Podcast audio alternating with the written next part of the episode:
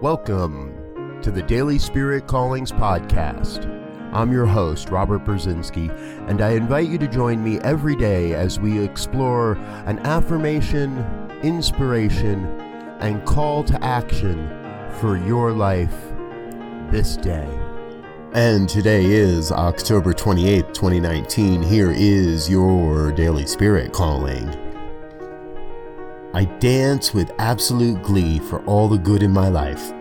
I celebrate all the amazing ways God shows up as my life. We are each surrounded, immersed, awash in absolute truth. I know the truth of our lives as prosperous and abundant. We are like fish swimming in an ocean of good. We are forever surrounded by everything necessary to fulfill our mission on the planet. Today, you are called to rest easy, knowing the source of all your good is all around you.